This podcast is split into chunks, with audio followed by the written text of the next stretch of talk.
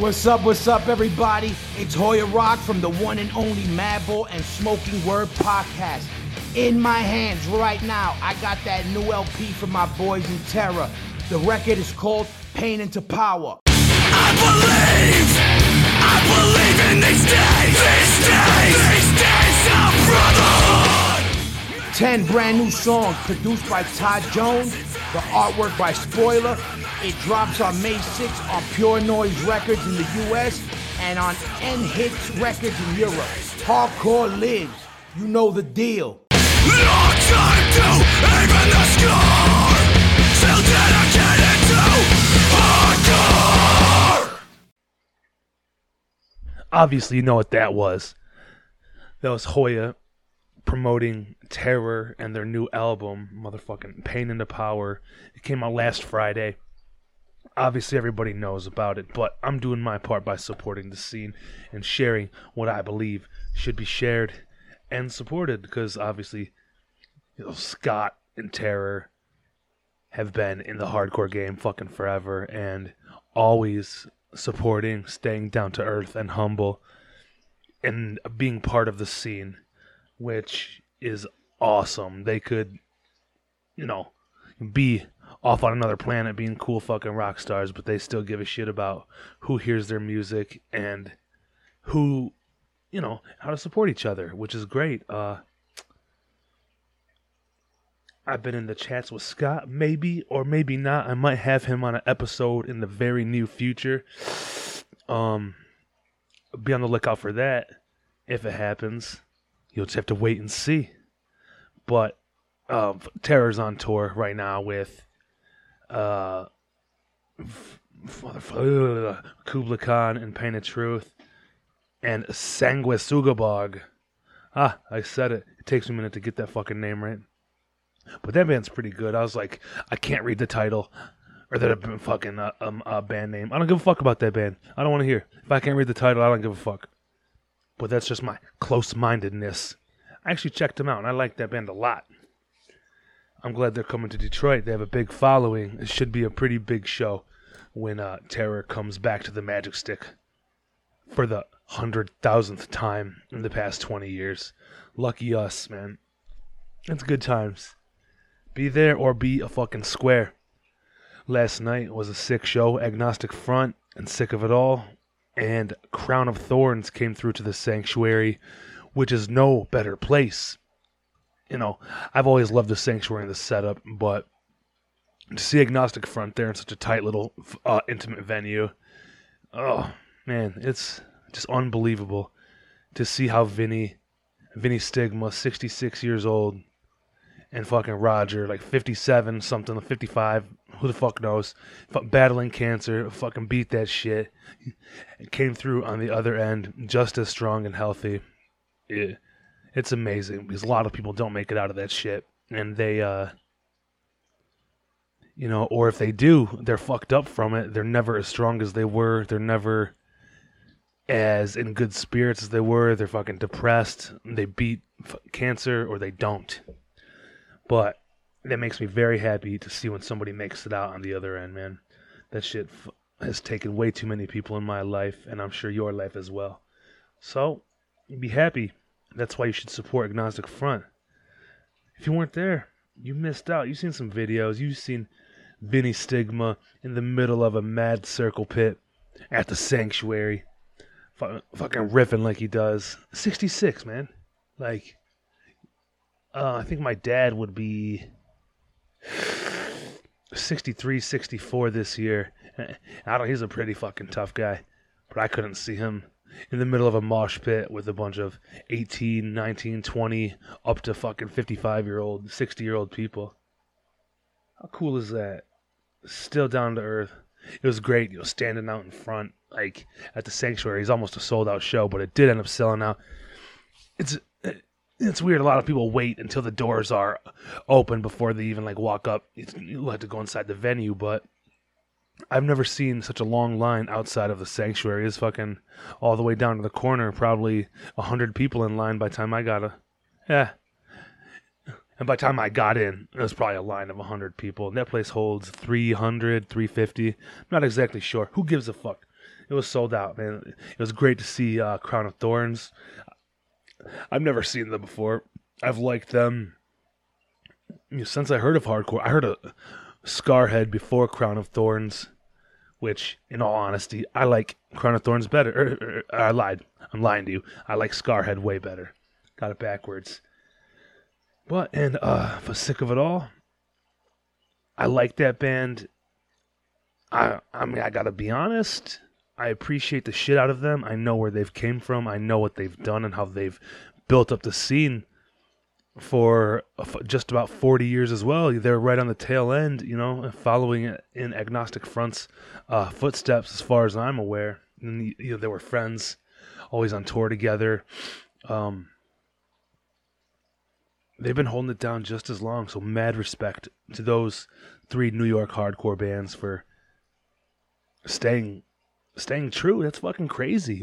It's crazy when you think about how fortunate we are to see some of the O Gs of this shit, you know, along with how lucky Detroit is to have uh, agnostic, er, Jesus Christ, Negative Approach, and, you know, all those other bands. It's the Meat Man, and I know the Necros aren't from here, but they were in fucking Detroit all the time. Lucky us. Um... I don't, I'm going on a tangent here. I don't care about me. Uh, I also did book a show coming up in September. There's so many shows before my show, but obviously I'm going to push mine out there, the one I booked. It is called Summer's End in the D. It's Friday, September ninth at the Sanctuary. It's a never-ending game from Detroit, obviously. Hold My Own. That is what you would call a super... Like a superstar band, I think. You got Shane Merrill from The Killer, uh, Greg Falchetto from Mongoloids, Anshit uh, from M H Chaos, and he's also in Shattered Realm. He's in Sector. And Anshit's brother is also in the band. He's a cool-ass dude. He fills in for M H Chaos. He was in uh, Bitter Thoughts, which is a crazy-ass band from Chicago. Fucking check them out. And also their drummer, his name is Sergio, and he is from uh, Sector as well. I don't know what other bands. I know from Sector. They played at the show I booked last year. So, and that, oh yeah, you got D-Block and Enemy of God and Big Deal, and also coming from the five oh two, the uh, some of the promoters of L D B Fest. And the singer from Inclination is also in the band Gates to Hell and uh, a Constraint. So it's a banger of a lineup. It's fucking killer. You got four Detroit bands and three out-of-state bands. Come support. It's a Friday night just after school and summer's over, blah, blah, blah. It's just after Labor Day, so everyone's going to be like, oh, man, summer's over. Be all depressed and crying about it. So come to a show. Come to a show on a Friday. Have a few drinks. If you drink, if you don't drink, have a Coke. And come and support all those bands. Back to the podcast. This one was with End It's singer Akil Godsey. Funny motherfucker. Cool as hell. Great to talk to. I wish we could have talked longer. We recorded this on Mother's Day. So, you know, got shit to do. Gotta take care of my shit. And um, a lot of barbecue and people were over. So, I mean, there are some uh, issues with uh, the Zoom meeting now. You can only have a limit of forty minutes and then the shit shuts off on you. So we had to cut it short and then restart it back up again a couple minutes later. So that was kind of annoying. You guys can check out End It. They have a Bandcamp. They're on Spotify, on YouTube. You can catch them live on YouTube. one thousand sets on Hate five six and whatever else. Dude, oh, that band is so good. And fucking Akil is so funny. He also has his own podcast that is affiliated with the Hard Times Zine and, I guess, News Network. Like, they got a podcast, but it's called Up the Blunks.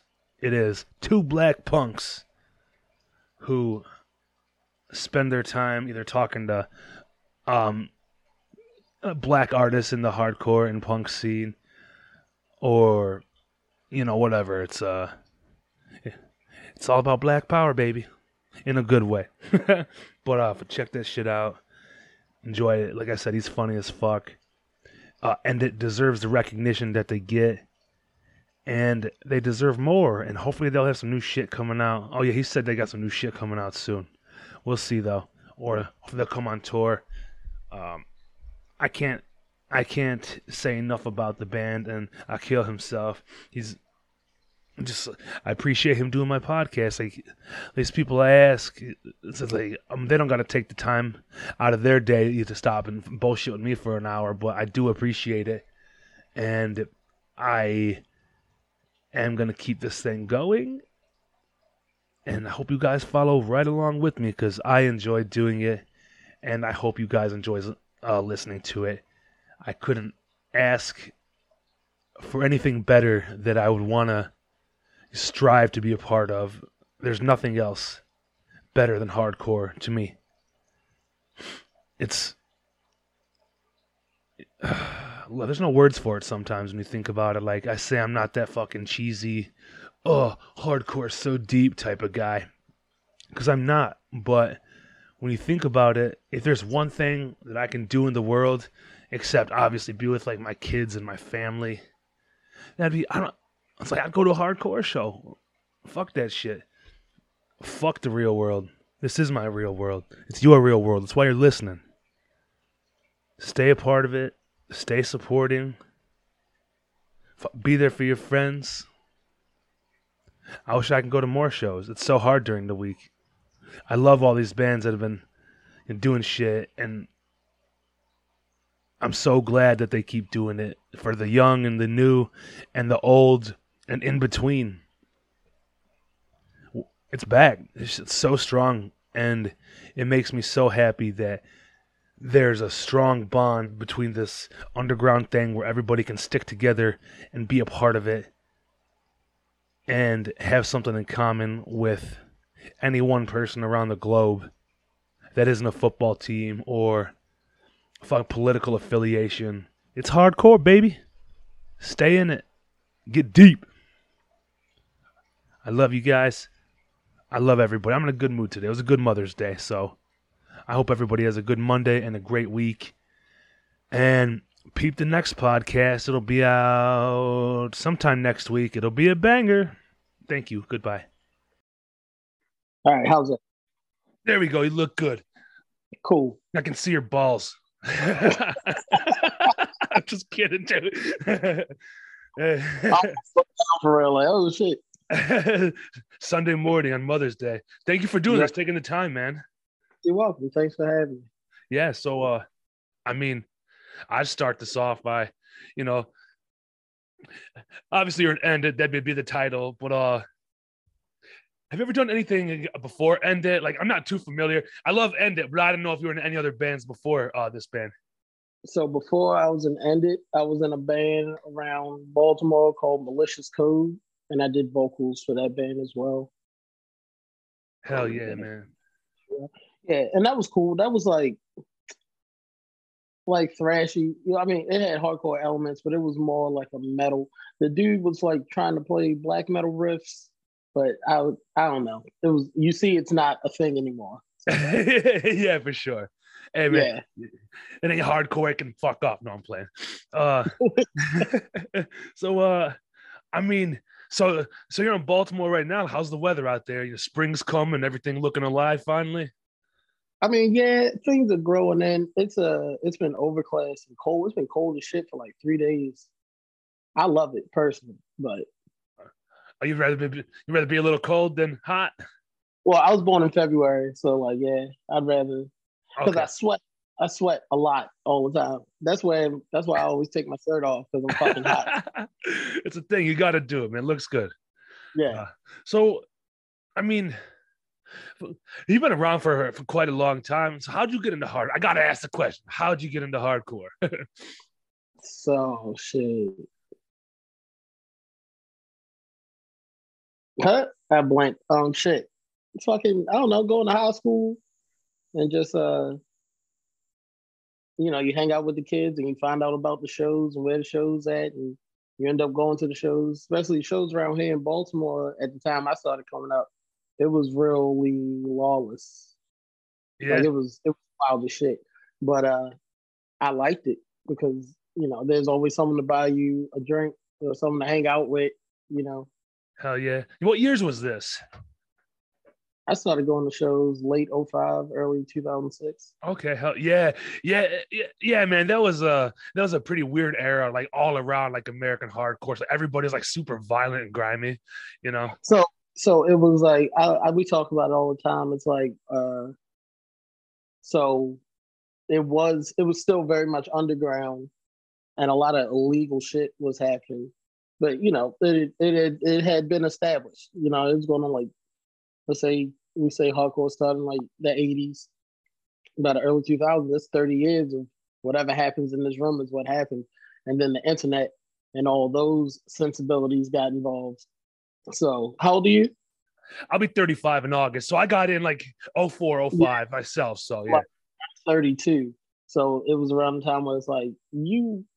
We, he shouldn't be moshing with brass knuckles on. Like, we can all agree that that's dead. That's cool as shit. Right. Yeah, something super attractive about, like, the the really violent, like, element. It's weird. It's dangerous as fuck. Like, some people mosh with, like, razor blades and shit, depending on where you were. Like, that shit's scary Guns as fuck. Nobody wants that, but, you know, you're interested all, in it. All types of wild shit. But uh, I don't know. I guess it's better... in some regards now, you know what I mean? Like, you don't see as many kids getting beat up. Yeah. Shit these days. Yeah, for sure. There's definitely not, like, uh, the mob beatings that, you know, we've all witnessed, you know, a decade ago. It's like, so you feel bad for some people.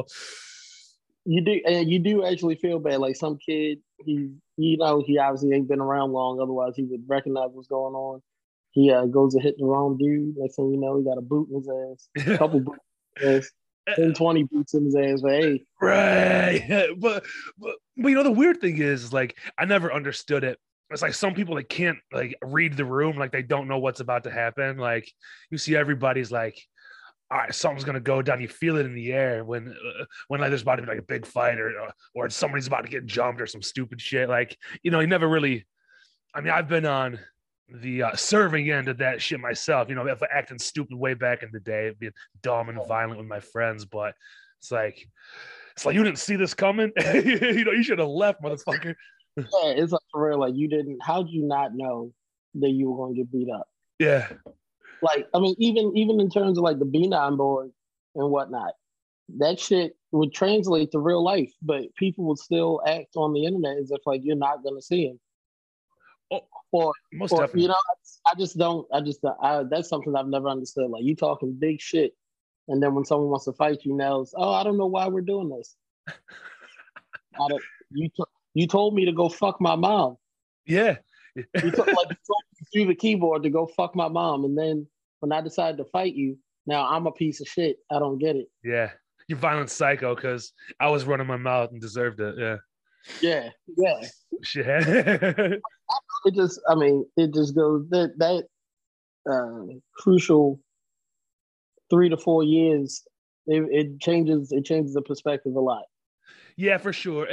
And you can't say that it's not a better thing, that it's not so crazy anymore. Like, well, with dumb shit like that, like, you can go to a show and everybody's getting along. Depends, you know, on who's there, I guess, for for the most part. But it's like, uh, it's like not as crazy as it used to be. I guess that's what it boils down, which is a good thing. It's a very positive thing that no one's getting their fucking ass handed to them every day.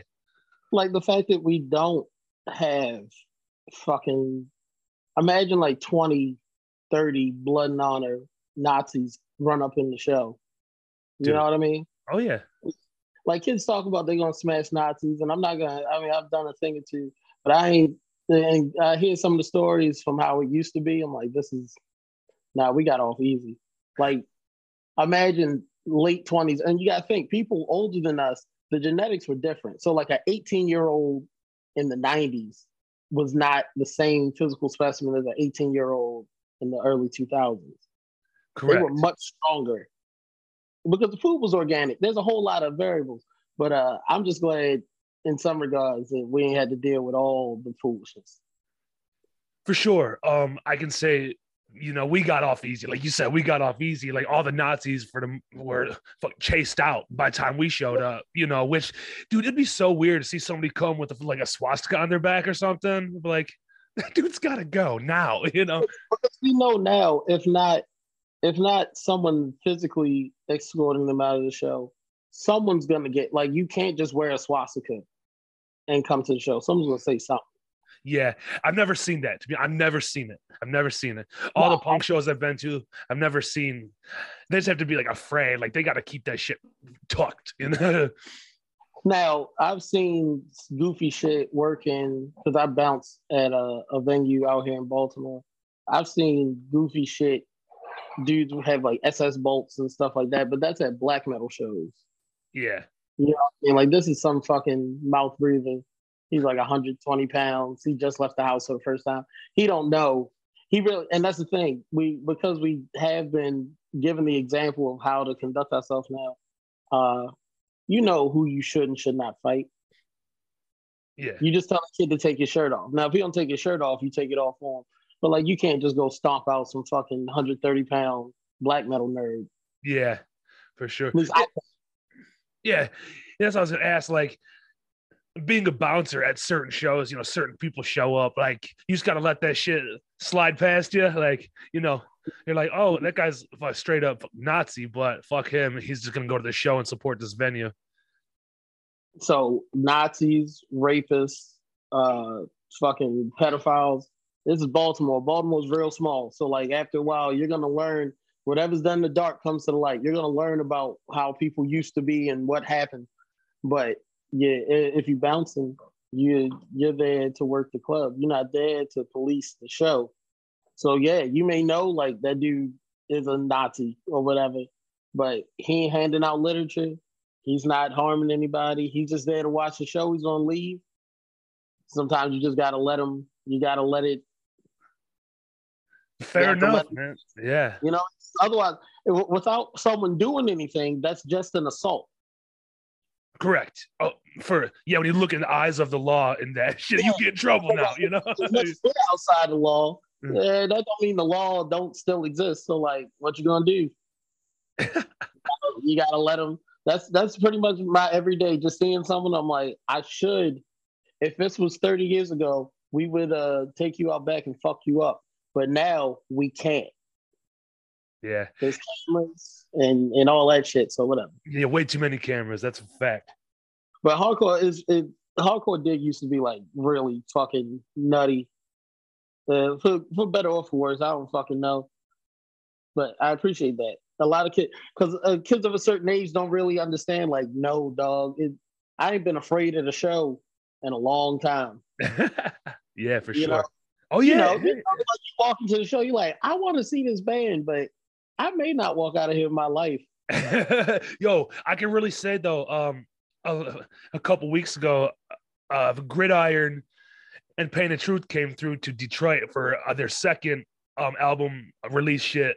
And I can truly say, man, I was up front for someone Pain of Truth. And I was like, these people are going off. Like, I was like, this is fucking wild as shit. Like, I wasn't like, like super nervous, but I like, I had to hide my head the whole time. Like, you're standing up front, you're getting fucking hit. I was like, oh, I need to go in the back. Like, when you were younger, you were worried about like getting beat up or disrespecting the wrong person, blah, blah, blah. Now that you're older, you're like, yo, if I roll my ankle, I gotta go to work. I, I can't even afford it. Yeah, I can't afford to get. Uh, at F Y A, a band was playing. I got in the I got in the pit, started getting busy, and a kid came up to me and was like, "Did I see you?" He's like, "I've never seen you mosh."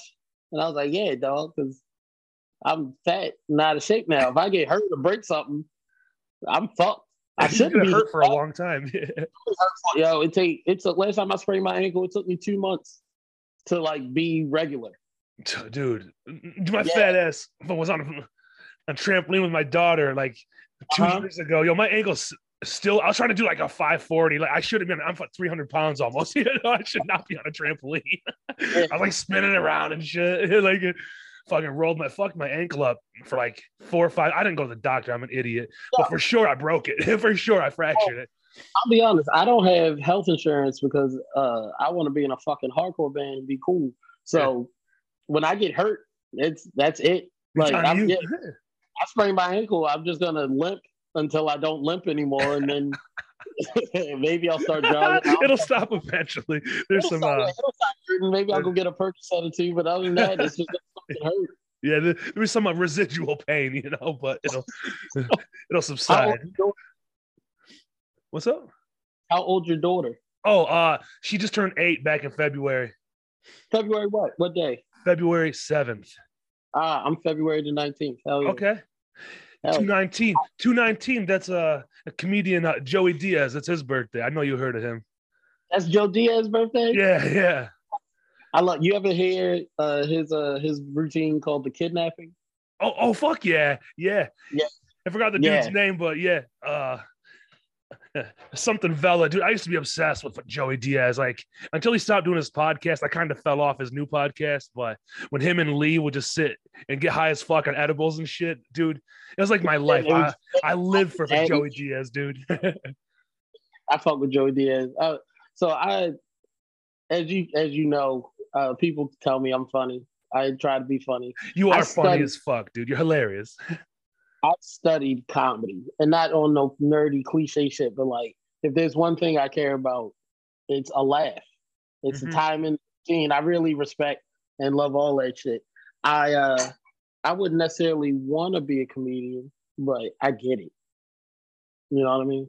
Yeah, man. It uh seems harder than it looks. You're hearing all the all the comedians over the past five or seven years I've been listening to like comedy podcasts. Uh, yeah, they put in work. It's not easy, I guess, but like some people come natural. But fuck, there's something special about comedians that can uh, command a whole room of a fifteen hundred to three thousand people and have them all laugh. Like you, it's like you get sucked into their mind, and you know you're laughing at some crazy shit you never thought you'd laugh at. That's some dumb shit.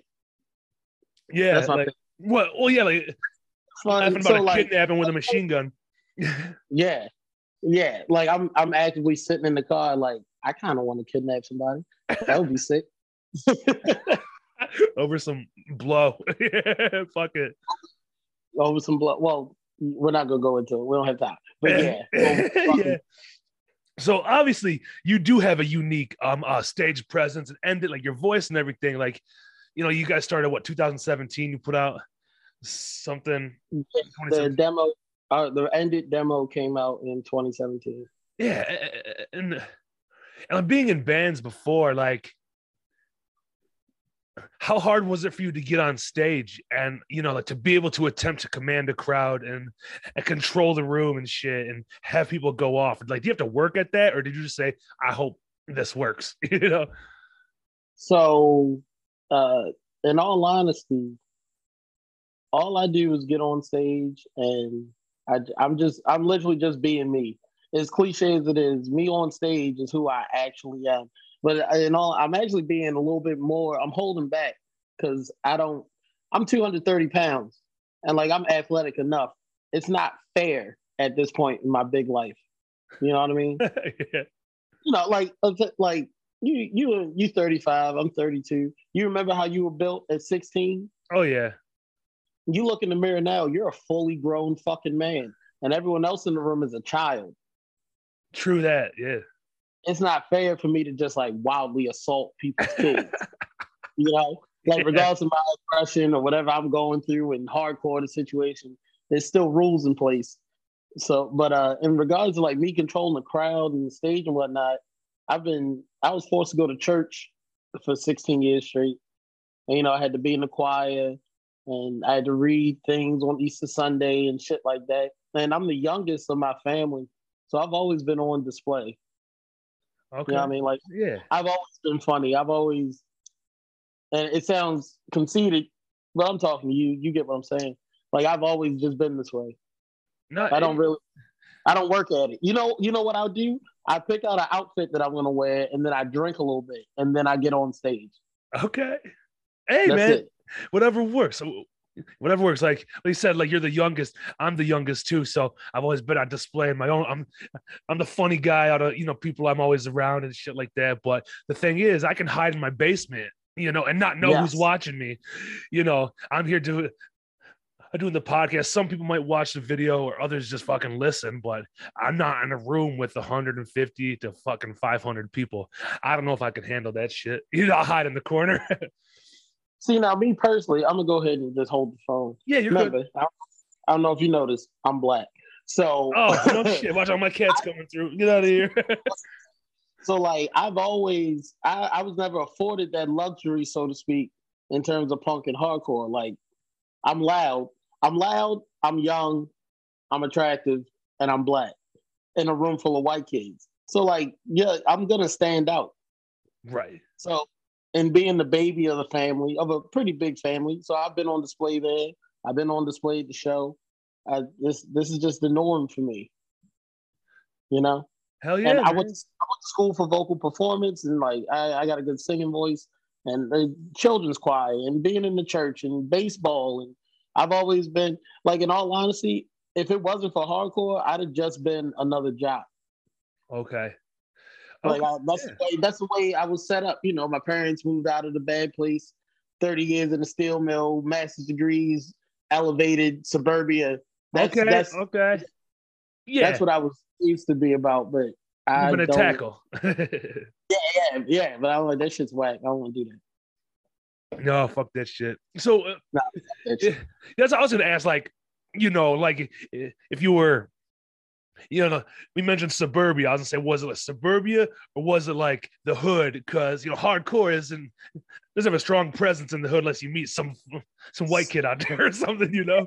So, so I actually. Uh, I'm going to give her a shout out. She'll probably never listen to this podcast. And if she does, she hates me. But I got to give her respect. A person I used to date at one point, because, uh, you know, I do go through a lot of code switching personality crisis on, like, who am I? Because I didn't have your stereotypical black upbringing. Like, my old man did thirty years in the steel mill. And my mom got her master's degree and shit. But my dad was born in nineteen forty-nine. Okay. So...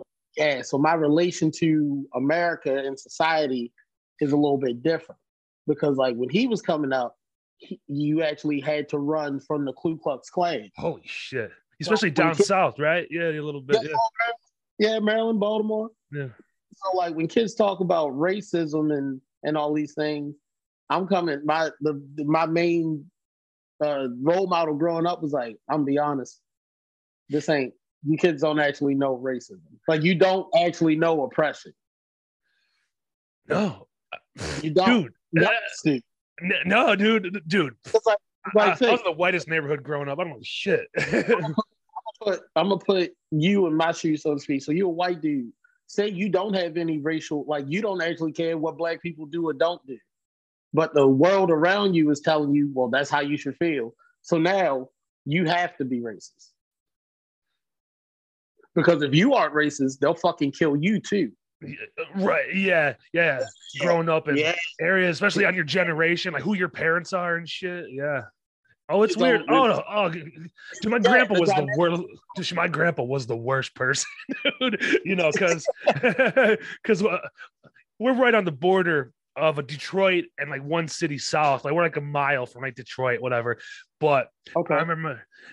So my grandpa telling me back in like uh I don't know in the sixties I think was when uh, the big uh, Detroit riots took place, and I remember okay. him telling me uh you know him just like him and his neighbors just like sitting on their porch like standing like on the corner like with like shotguns like waiting for the shit to like spill over, you know, like they were I don't kind of hoping maybe, but I was like that doesn't sound great, you know. It was so, we're both dudes. We sort of kind of want. It's like I hope we don't have to fight, but if we have to fight, that'll be sick. Exactly. I, I love it. Just even to kill somebody.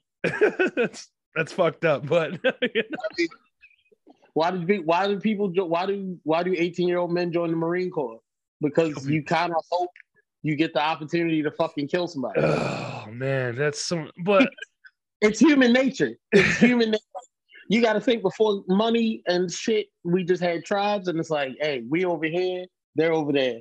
If they come over here, we're gonna fucking kill them. Yeah, it's gonna be a war for sure. It'll be a war. That's just well, they they made they sell us war, but war was gonna happen whether there was a war economy or not.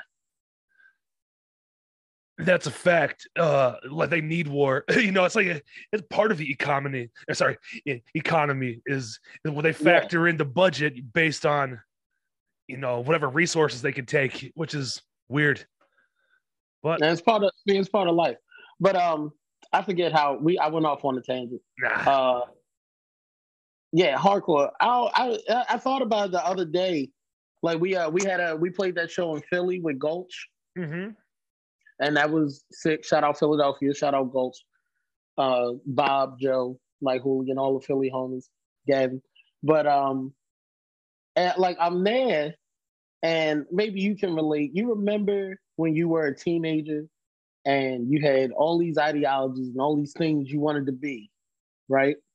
And then as you get older, maybe if you're paying attention, you look back and you're like, man, and would I be? Would I impress teenage me right now?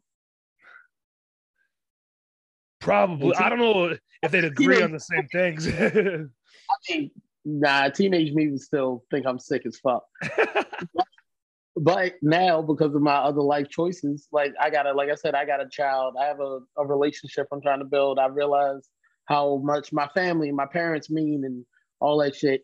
And as I'm playing the show, I'm like, I really shouldn't be. I mean, I'm going to play the show, but if I'm being responsible, I should be home. Yeah. Even that's your own. So that's your own thought. Like, see, I look at it now, like, I'll, I'll find a babysitter. My son's fifteen, my daughter's eight. So, like, I whoa, can find a babysitter. Whoa, whoa, whoa, whoa, whoa. You got a fifteen-year-old? Yeah. yeah. Dude. Hey. That's it. How, what's his name? Harold. O G Harold? Name. Yeah, yeah. That's, that's a old. listen, listen. Uh, I don't know if it's out there or not, but see, he's not my biological son. I met his mom when he was like five months old. Like she, she worked at a place that I worked at. We just sort of hit it off, and things got, worked out from I there. Got, so, yeah. I'll say I got one or two of them as yeah. well. Children who they ain't my children. Yeah, and I don't keep up with them like I should, but but well, like I call him my son. You know, like, I've been in his life fourteen and a half years, dude. Like he doesn't, he doesn't remember remember me not being around. Like he was an infant. Yeah. yeah. You know?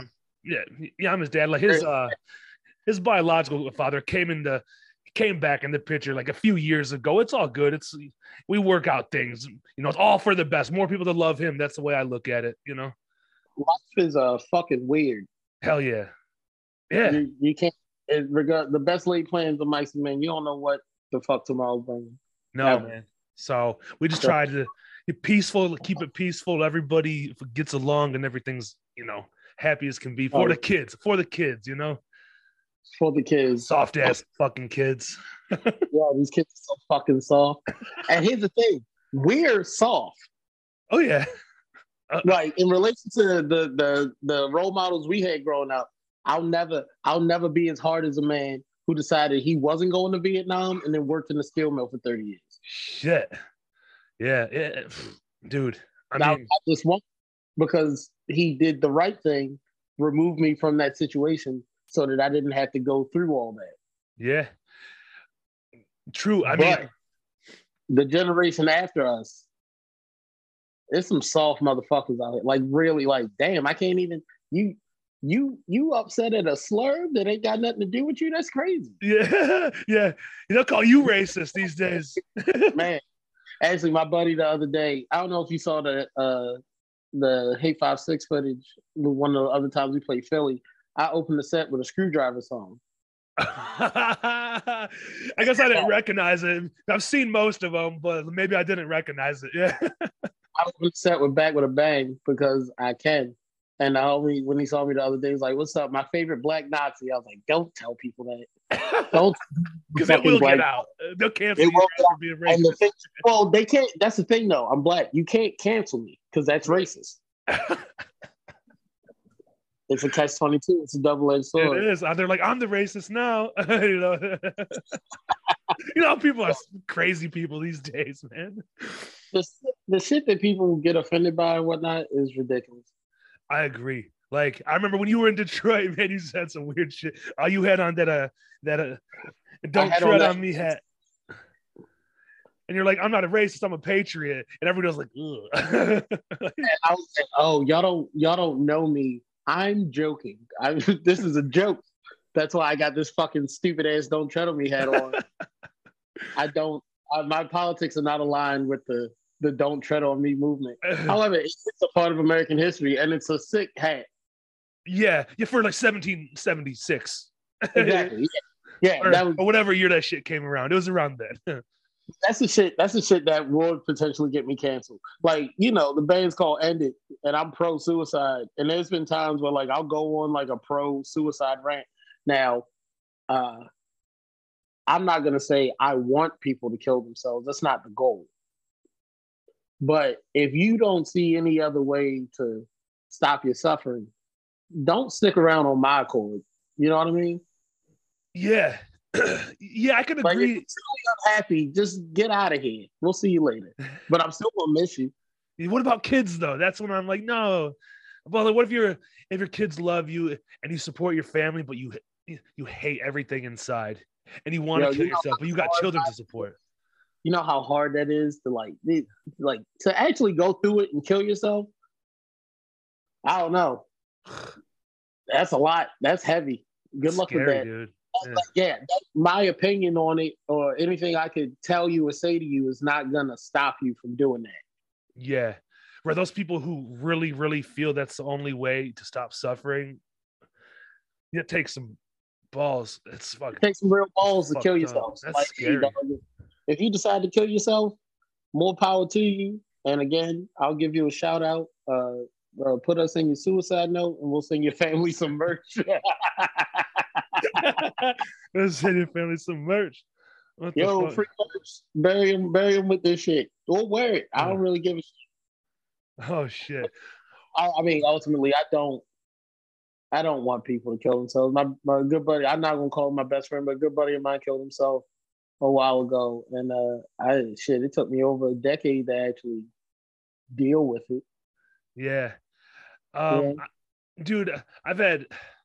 I don't know if I've had any friends that actually commit suicide, but I've had well over probably five or six friends fucking overdose and fucking die. Yeah, like, motherfuckers out here, you know, like as a and they're like pill poppers and shit, and they just fucking moved on after that, you know, to heroin and shit, and mm-hmm. oops, you know, that happened. It it really be like that. All you all it takes is a little. A little bit too much to drink, a little sniff. Next thing you know, you get revived in your bedroom and your old lady's mad at you. That's not that may be something I heard. That may be the actual story from my life. That may be something I'm just reiterating. Oh, shit. Oh, oh you've been there, huh? Hey. That's, you know. Life's a bitch. Yeah, dude. I agree. Life is a fucking bitch, but. Life's a bitch. But I wasn't meant to die because I'm still here, so. We'll take it day by day. Damn, no, no, no. I've never gone, dude. I used to do so much fucking blow back in the day, though, like ungodly amounts, like seventeen. I was young, like seventeen to like like twenty-one. Like I stopped by my twenty-first birthday was the last time I did it because, you know, it was a fucked up twenty-first birthday. You know, it was bad. You know, when you, you're doing coke and then you're popping Xannies to come down. You're drinking. People are passing out. Ugh, ugly, ugly. Eight in the morning, I'm out the window and shit. Like, act like an idiot. You're just staring out the blind, just smoking cigarettes. But you're not out. I get it. Yeah, someone's coming by. I know the cops are going to roll by any second. Yeah. It's like, so you guys, you have uh, uh, one eight ball of cocaine between nine people. The police aren't coming into this room. Exactly. You're all poor. You're all poor. We're just pouring on drugs. It's fine. Robert, turn the radio down. Turn the radio down. I don't care. Yo, close the blind, Joe. Yeah. Oh my God. Shut the light off and shit like a retard. Fuck that. But you still smoking cigarettes, so like they can see you anyway. Anyway, back to hardcore. Let me see what I got back for you. Hard. But what's fun though, you realize like this whole that they, they used to always say like hardcore is a lifestyle, and it is a fucking lifestyle. Oh yeah, it's not, it's not just music, and that and that is a that is the one disconnect I will give. And of course, this has always been occurring. Like this is nothing new, but there is a disconnect between hardcore's music and people who just enjoy hardcore and the music, and then like the ethos and the lifestyle mm-hmm. attached. And that's where we get the kids who are like, yo, crowd killing this, and you shouldn't do that, you shouldn't do this. And we're over here like, I mean, yeah, but that's part of the that's part of the thing. Yeah. You you don't without drug abuse and alcoholism and, and violence and death and suicide and whatnot, you're not gonna get hardcore. You're not you know how the only reason you have straight edge is because enough kids got tired of their friends fucking dying from drug overdoses. To be like, I'm not doing that. Yeah. Yeah. It is weird how it came from that. You know, and, yeah. and and like hardcore is hardcore. Like we know the definition. Hardcore has to mean something. You can't be a little bitch for crying about everything. Hardcore. No, hit me up. We are little bitches crying about everything, but our crying is not like it's not like, oh, I stubbed my toe. I'm saying our crying is like, I'm gonna, I'm gonna assault everyone in this room. That's how we cry. Yeah, out loud. For sure. But I mean, you know what I'm saying, you know. Yeah, I'm, I'm picking up. Yeah, crybabies out there. The worst. The worst. So what do the I worst. Um. Oh, hey, Layla, you do a podcast, right? You have another podcast. Yeah. Um. It, it took me a minute to even understand what the name. I was like, Blunks. Blunks. It took oh, me a second. Black, black punks. Am I assuming that? Like, I'm so stupid. It took me a second. I was like, that makes sense. There's like two black punks. Because uh, that's how you're supposed to spell it. And then black, Blunks. Right. So my, my, my band, two of my bandmates, when the band, when the podcast first came out, they were like, yo, we're going to make a parody called Up the Wonks. And I was like, I don't, you could just call it Up the Punks. You don't have to throw the white part in there, but that's fine. So, uh, uh, I mean, can, can you uh, describe your podcast? Like, what do you guys talk about on there for the... So me and Kevin, uh, so Kevin uh, is a comedian. Kevin actually does do stand-up, and he goes on tour. He does that thing. And we both like punk, and he likes End It. I like his bands. Shout out Your Parents. Uh, and it's just me and him. We'll find something, you know, current events, things going on in the scene, just general gripes about being black and male and the foolishness that goes on in the world. But like, yeah, that's pretty much the whole podcast. Just me. It's pretty much just me and him riffing back and forth. Like we're improvising. We're just improvising. Okay. Okay. Hey, good times, man. You know, yeah. And be able to put it out there. Like that's what like mine, like, I don't give a fuck if anybody listens. And this is for me. Like I'm being selfish about it. I'm talking to people that I like. You know, like no, you yeah, listen cool, actually, but I'm doing something I like over here, so you can watch or don't. You know. So that's literally what I'm doing with End It. Like I don't. I I appreciate. I'm not. Before I say what I say, I appreciate that people like the band. They purchase the merch. That's great. This is this is how I live my life. Like this is this is just what. This is just how I am. This is just what we do. I really, at this point, don't know what else I would do. If I didn't have to be, if I wasn't in a band, I would just be an alcoholic. Shit. Hey. Yeah.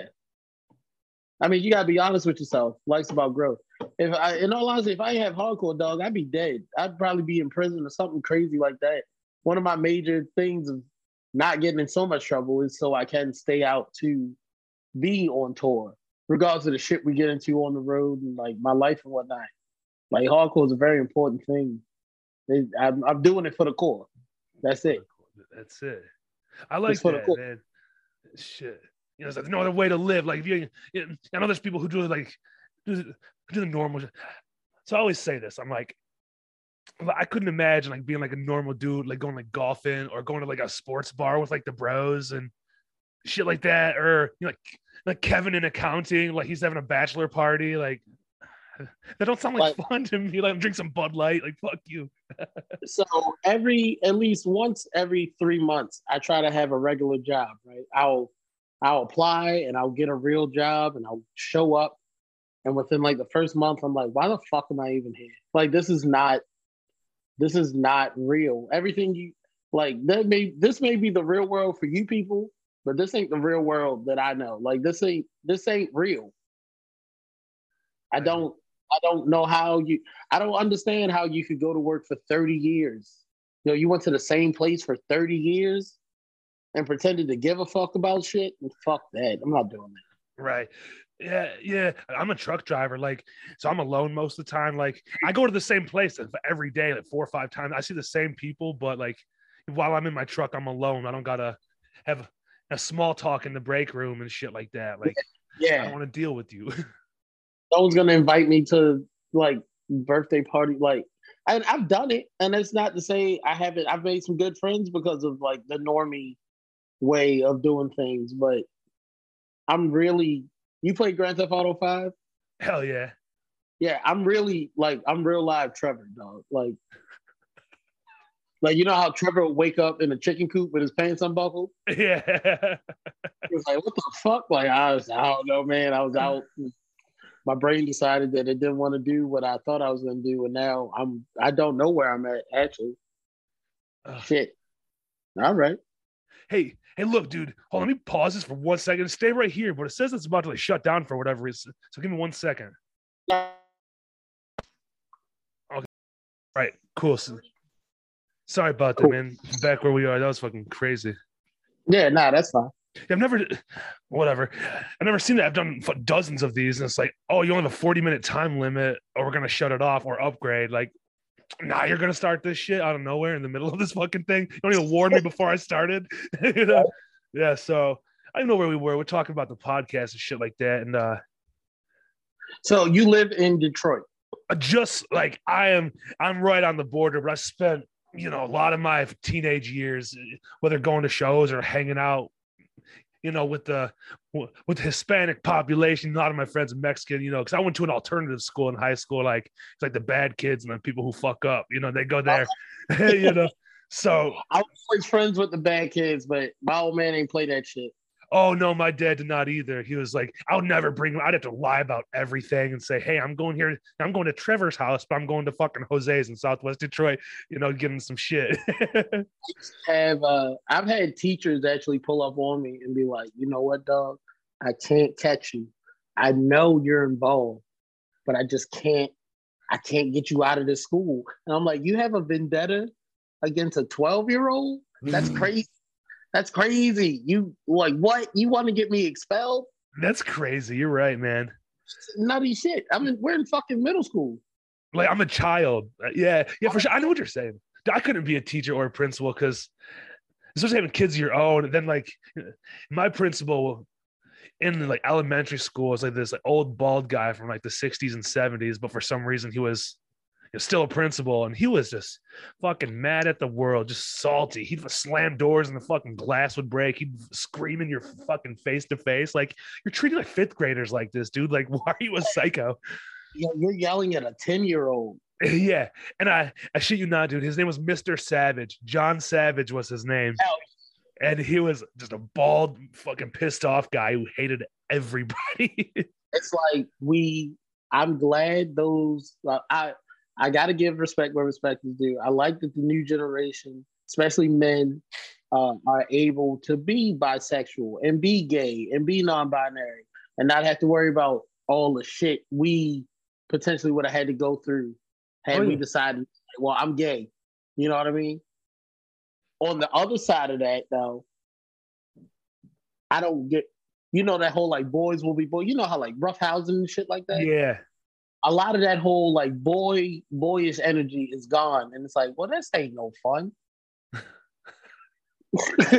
I like you, you know, like you know, in the nineties, if you you're a good buddy, you'd be like, "What's up, F word?" That's just how we greeted each other. Yeah. We were, oh yeah. Oof. That's just how we talked. Yeah, I mean, you get into like a Call of Duty chat room, that shit's still flying, but. But those are my friends. I don't know. No, no, people. That's not real love. That's a bunch of yeah, hiding people yeah, yeah, on the internet. internet. Yeah, true. Yeah, yeah, you're right though. Yeah, I remember being like playing like uh, you smear the queer. Like, yo, I was talking, I was talking to my old lady, and who knows how much longer she'll be my old lady. She's mad at me right now. I love you, mama. Well, I was talking about smear the queer the other day, and I was like, yo, we could never play that now. You could never. I mean, we call it was either called throw up. Or smear the queer, but okay. S- smear the queer is the name of the game. Yeah, but you can't say that now, so to speak, unless you fit into what is a queer. Right? Yeah, yeah, yeah. Unless someone's mad, like your friend might you feel a certain way, now they're not your friend because you got a derogatory term or whatever. For, for, but for us, at four years old, you like, when I was playing Smear the Queer, I also was holding kids down and spitting on them. So, you know, it's a different. Right. Yeah. It's, just, it's really a different world. But in, in regards to the youth, it's for the better, ultimately. I can't sit here and pretend like I, I, I don't like that I'm not afraid of shows anymore sometimes, but I do like that, like, I don't got to worry about someone getting stabbed or someone getting their fucking head stomped. You know what I mean? Like, because oh, yeah. all of, all those older tough guy shows, these kids don't. I'm a at least forty-five percent of kids who listen to Turnstile don't listen to Madball. So you don't have to worry about Madball activities at the Turnstile show. Yeah, true, true. Like even at the Agnostic Front show last night, like uh, the, they came through it with uh, Sick of It All and uh, uh, Crown of Thorns, and it was a tight show. But it's like, this is just a totally different crowd. There's a couple people from like, so, say, who'd go to like End It or like a Never Ending Game show. There's maybe like set twenty or less of those. And then a sold out three hundred fifty person room when everybody's like over like say thirty-five to like eh, sixty-five, you know? At like, this point, yes. And yeah. Yeah. It was, it was so weird because like I counted like at least four canes, like people on canes, like old skinheads with their suspenders on and their Doc Martens and fuck crippled motherfuckers, you know, can't even, they're drinking Black Label and shit, you know, like what the fuck is this place? It was like, it's like an eighties punk rock, you know, because you you can't forget, you know, we got uh it's a Cold as Life and a Negative Approach and shit like that all started yeah. in this area. So those people, you know, if, if, if I'm going to show since the late seventies, which is just crazy. Like so, so many so many good bands that will actually, and I like to think about how many bands who didn't get their shine and their music wasn't recorded, so like they're they're just gone. Yeah, or or they had some fucking cassette tape or some shit that just never got released to anybody but their friends, uh, but they were popping. Yeah, you know what I mean, like they They were that band, but we'll never know. Yeah, it's, it is what it is. But now, I mean, it's almost like a good thing and a bad thing, like how accessible fucking literally everything is to everybody. Because it's like a news cycle. It's like you put out a new album. Well, there's seven that day, or there's five more next week, to where shit just sort of gets like pushed out of the way, it seems, because it's so easy to uh, record and just like, put it out there for the world. It's like hard to keep up sometimes.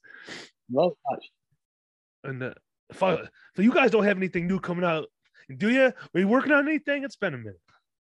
All right. So remember, we had that whole pandemic thing. Oh yeah, I forgot. And right, right before the pandemic, we uh, we had a lot of shit lined up. We were really about to, and we only had the two E Ps, but we were about to hit the road. During the course of the pandemic, we have recorded another E P. Uh, I guess I could tell you what's the day. May eighth. So we got we we shot a couple music videos. Oh shit. So we'll have music videos coming out, and uh the E P will be coming out on Flat Spot Records. And it's gonna be our latest E P plus the other two E Ps remastered and everything in one one vinyl. Oh shit. Yeah. That's cool. Any uh date talked about yet? There's gonna be a while, or I don't know, you can say when you say. I'm just asking now. it'll, it'll be here sooner than you know. You let us know when the time comes. That's fucking great, because be, obviously it's been a while. And if you're for remastering anything, which which is cool, you know, might have different sound, or is it pretty similar?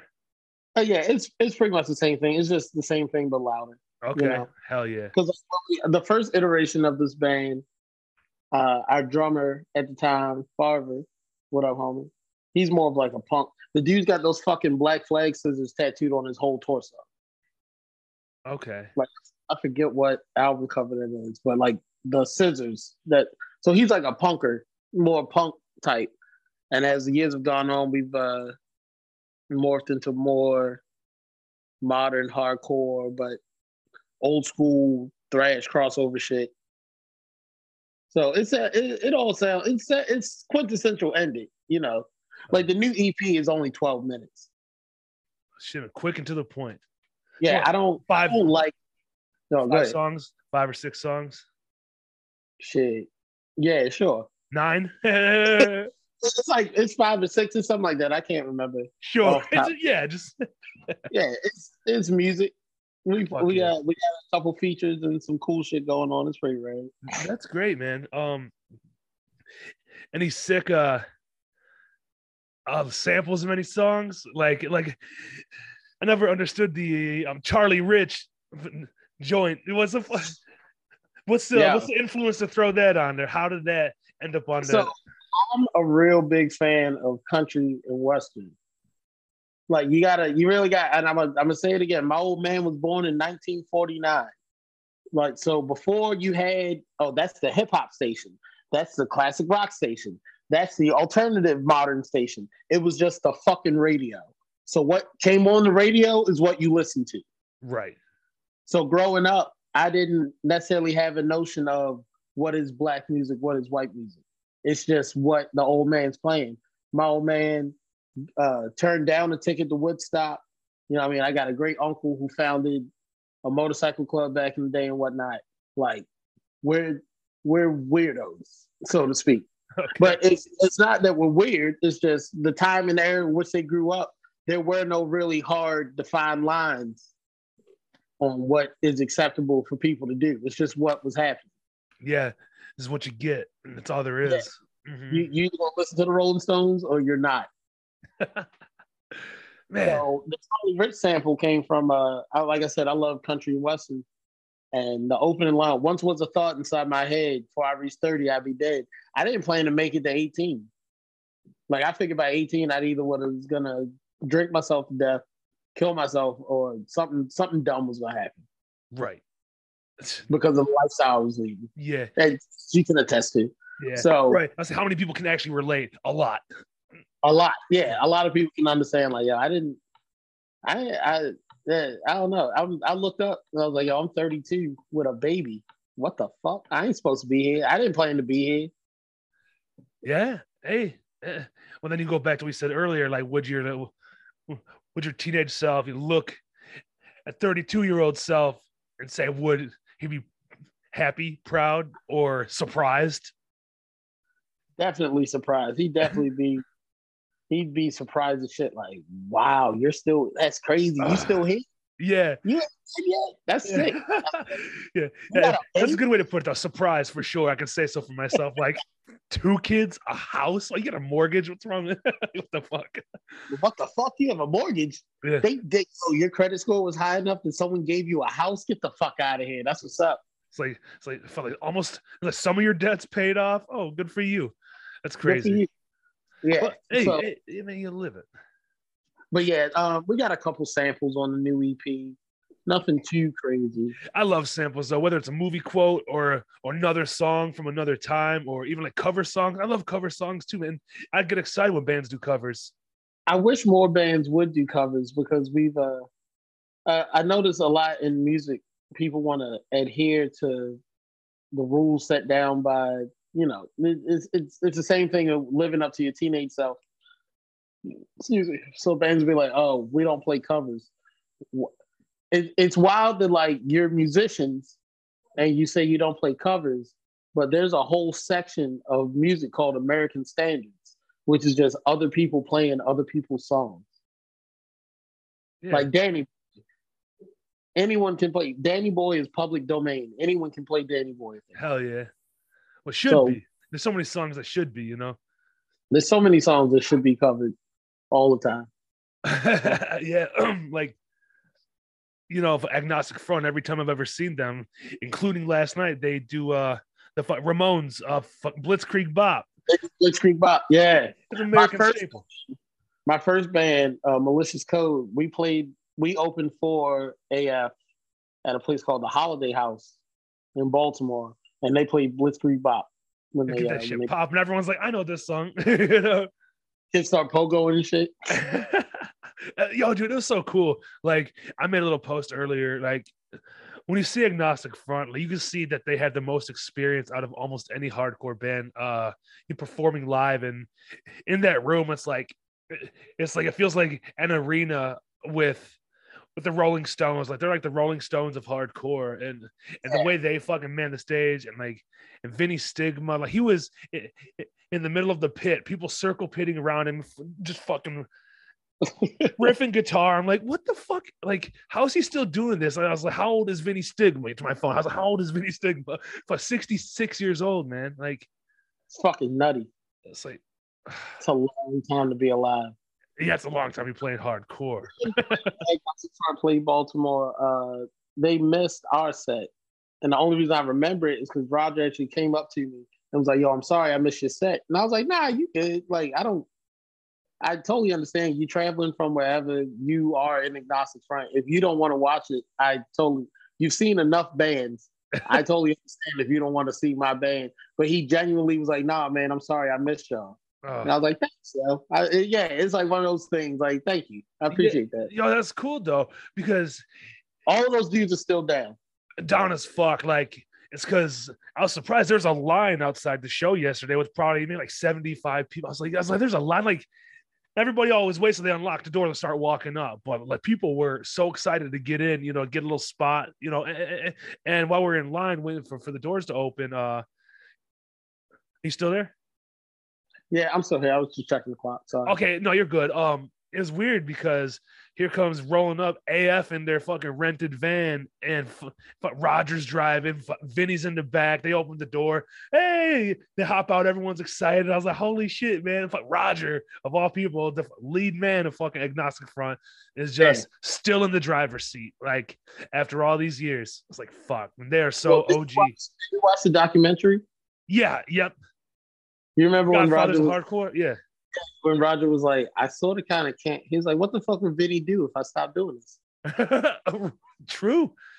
Yeah, he'd be sitting on his rooftop with his pigeons, but he'd grow yeah. old so fast. Like, he would, yeah, like, he'd find something to do, but it keeps him young. Yeah, exactly. Like, if he retired from hardcore, that's when people die, when they fucking stop doing what they love or they stop working. That's when they rot. You know, and and he's the guy that can't sit at home and rot. Like, he's got to move, or you know, he's so frail as it is. Like, when he got out of the van, I was like, man, he looks old. But he still, he he still got the energy of a twenty-five-year-old, you know, running around New York, man. But at sixty-seven years old, he just got his fucking head tattooed. So that's I can know? The Madball across his head. I know. The most hardcore, man. The most, the most hardcore. hardcore. Right on. He's so crazy. Well, I wish I could get him on my podcast, but you know, so he doesn't I'm run sure, I shit. mean, if you just uh, keep doing it, I'm sure you can. Yeah. Yeah. And I've talked to some cool ass people so far, you know, like that I thought was like out of my reach. I was even like afraid to ask, but you know, yeah. I was like, this is weird. Like, to me, to ask this guy to talk to me for, you know, an hour or two. Like, talk to Joe Hardcore. I know he's, he's so immersed in the scene. He's down for it. But to ask, even like I did, I talked to Jeff from uh, Cold as Life. Like, he came to my house and shit. Like, what I cool. seen him at shows like way back before he went to prison and shit. But I was always like kind of afraid of those guys. I was younger, and like those are the guys who were fucking shit yeah. up, you know. So we got our Cold as Life. Your our Cold as Life is stout. Hell yeah, uh, yeah, yeah, yeah, man. It's like uh, I know those dudes now. But like coming up, it's like, like I didn't want to make eye contact with them guys. I'm, I'm actually scared. I, I ain't even gonna lie. I'm scared of y'all. I'm a fucking teenager from the suburbs. I'm just. I thought I was just here to see live music and like drink and hang out. And then you hang out long enough and you find out what's actually happening. And you're oh. like, oh shit, what the fuck? You've been where? Yeah, you did how many years? Wow. Like, oh, so, oh. You escaped prison and then went back and escaped again. And then only for you to get older and you're like, I mean, shit, the judge only give me three years. I can do three years. Like, dumb shit, stupid asshole shit we need to grow out of. Yeah. Well, uh, well, there's a lot of people still, like, involved in the scene that are, like, forties and fifties, like, still on probation. Like, not parole. Like, they didn't just go out of prison, but they're on probation for, like, stupid shit. Like, how are you still doing this? Because... But, It's just that lifestyle. You want to be hardcore, be hardcore. Yeah, a bunch of fucking knuckleheads, in all honesty. We're not, we're not bad people. But it's just something within all of us. It's just like, I'm I'm going to do actually whatever the fuck I want to do. Exactly. An attraction to uh, how I want to live. Yeah. Hey, but I got the consequences of my choices. So, you know. Yeah. Yeah. Yeah. Yeah. Dude, like, I've just been pretty lucky, I guess, you know. Like, there's so many felonies I could do fucking life. you know, with everything, yeah. If I got caught for everything I've ever done, I'd, I'd, it'd put me underneath the fucking jail, dude. Yeah. I once had a, I had a teacher. He, uh, he was like, he was trying to, could, I could, his, his head, his head was in the right space. He was pretty much trying to get, convince me to give up that whole notion of being a hardcore and skinhead and this, that, and third, Baltimore, whatever. He was like, hardcore is just where gang members go who don't have a gang. And I was like, shit, that is, but he was saying it in a contradictory manner, but if that ain't the truth, it, it'll be, that's what, that's where you get casuals and hooligans and shit from. Just like Monday through Friday is a regular dude. You call that dude nine o'clock on a Wednesday evening, on the right Wednesday, he'll definitely come commit a felony with you. He won't even think twice. Yeah, well, yeah, well, well, you can attest to people in the scene these days. Like, it's like they go to work nine to five, but you can still call them and they'll be there with, you know, baseball bat or whatever you need. You know, especially if it's if it, if you're not lying and it's justified. Like, yeah, I can get people. Yeah, and that's why hardcore rules. Yeah, got it's weird to think about too. Like, oh, so so so we can go there, but do we want to? You know? We don't have to, yeah. But like, I've been knowing these people twenty some years, and it's weird to say that out loud. Like, I've known motherfuckers twenty years now. That is weird. I thought about it last night. Like, it's like the first time I seen Agnostic Front was like almost twenty fucking years ago, like eighteen, eighteen and a half years, something like. It was with Hatebreed a while, a long time ago. I wanted to see Hatebreed. I knew who uh, A F was, but I was more into like Hatebreed yeah. at the time, and just Agnostic Front open for them. I was like. There's a lot of fucking skinheads here, you know. You coming to uh, This Is Hardcore? No, dude. I fucking wish, because I have a real family reunion with family that was already set up. You know, it's, yeah. it's already been planned a long time now. And uh, I was talking to Joe about it. He's like, it's either going to be the first weekend in August or the first weekend in July or the last weekend in July. And I was like, So I, I got to make up your mind. I was like, I hope, but obviously it was based on like Hatebreed's schedule. That's what it all boiled down to on when they were on tour and is when they can play This Is Hardcore. So that's yeah. what they sort of went by by their dates with. So I was like, I got to nail this down with my family and this and that. But dude, it's going to be such a badass. Uh, this is hardcore. Yeah, it's gonna be I'm, sick. I'm not happy. Yeah, you know, I'm not going, but I mean, maybe, maybe uh, hop you an airplane and just come to Philly real quick. Watch our set.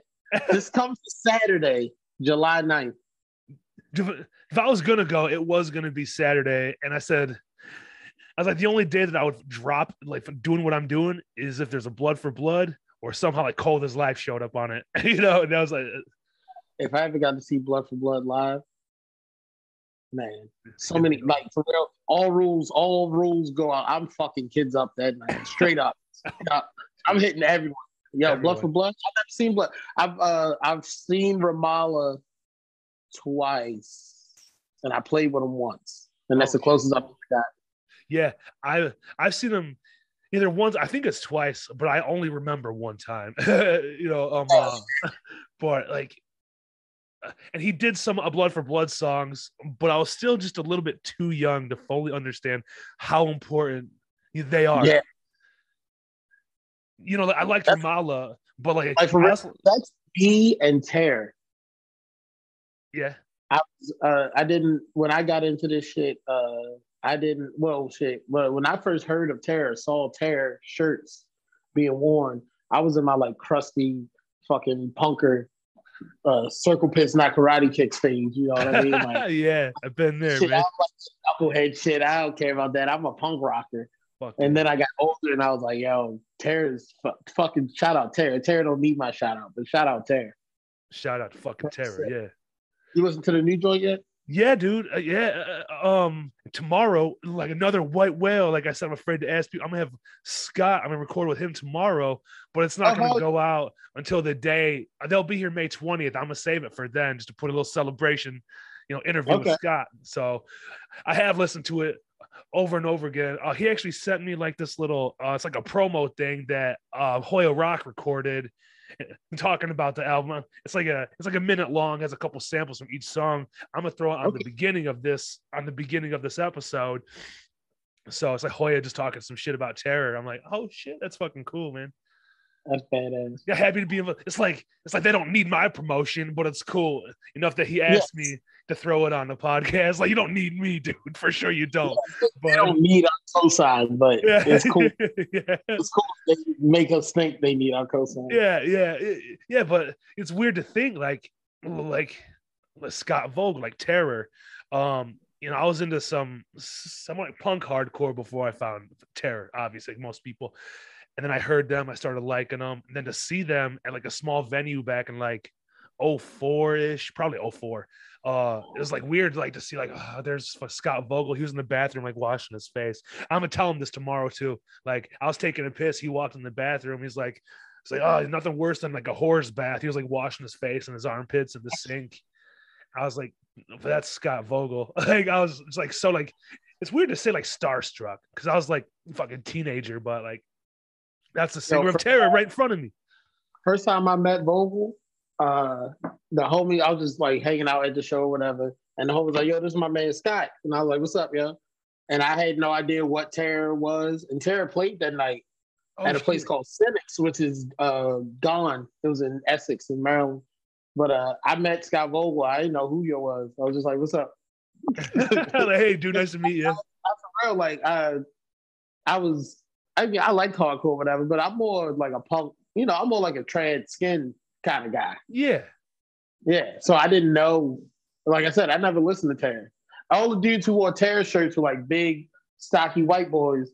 And I that was that was out of my wheelhouse at that point in my life. So I'm like, I don't know how I feel about that. Yeah. yeah. Yeah. I remember always seeing the um, gray Terror shirt with the eagle on it. It said like yeah. life and death on the back or something like that. Yeah. Fuck. Those are good old days when you're finding all the new music and shit. When it's we gave a fuck. Yeah. And I'm like, there's too much. I, I won't even say there's too much. In all honesty, where we're at now, and I'm gonna go a lot of this shit sound the same. It's a fact. And that's that's like my biggest problem with uh, a lot of current hardcore and what has been called hardcore. It all sounds the same. It does. And I think that that comes with like the eras.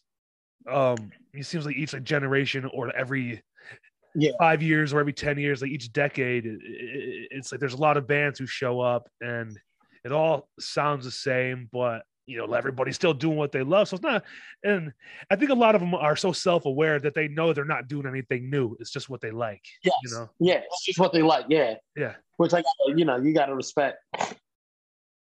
Cause like, I don't know. There'll only be one Bulldoze. Like, regardless oh, yeah. of how much you sound like Bulldoze, you're not. You can literally play Bulldoze songs, but if you aren't Bulldoze, no one gives a fuck. yeah, but but like another like funny thing, like a joke band, like a fucking Tsunami. Like, they're, they're so like outrageous and crazy that like they just blew up, and that wasn't even like the point. You know, they're like, yeah, oh, we're doing this for stupid shit, and for people love it. Like, we're actually, I'll be uh, out that way. We're going, we'll be out in the Bay Area at the end of July. We're hitting a couple of dates with Raw Brigade at oh, the end shit. of July. So I like sick. Raw Brigade.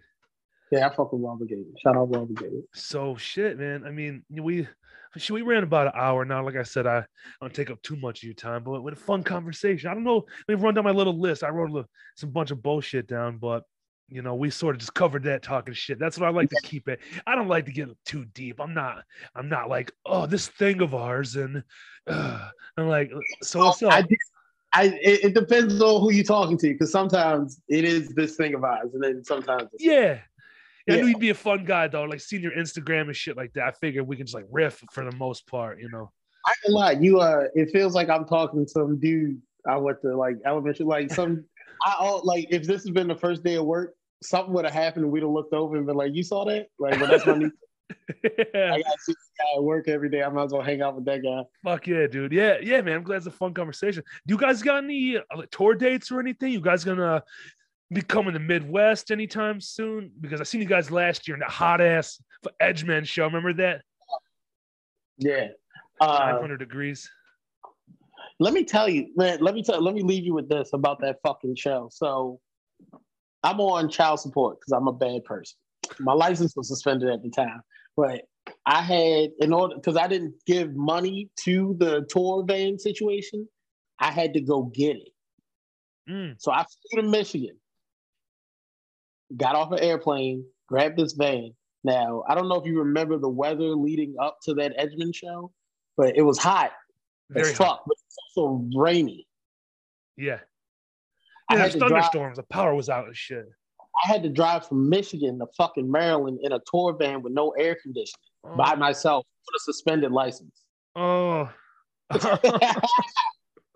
then I had to drive back. Oh. Yeah. That sounds so terrible and scary. So the whole time, the whole time I'm like, yo, if I get pulled over, I gotta go to jail in whatever, in Ohio. Oh. I don't want in motherfucking Sandusky, Ohio. I don't know nobody out here. Oh shit. Well, hey man, it's it's fucked up, but hardcore. Hardcore, man. So once again, I appreciate you doing this. I hope you guys have some uh, tour dates eventually come back out here. If not, I'll have to get you out here myself. We'll have to figure something out. I appreciate it. It was good talking to you. Yeah, and thanks again. And uh this is gonna go out Monday, so I'll tag you. And uh, share it if you can, if you got time. I appreciate it. Yeah, of course, of course. Cool. Yeah, thanks a lot, man. And I wish you all the best of luck. And uh, This Is Hardcore and the new album coming out, whenever it does. It's going to be great. I mean, you guys are just getting started. I know. You've been around five years, but shit's just getting popping. I know it. I Thank you so much, that. dude. All right, man. I'll talk to you. Thank you. Later. Bye-bye.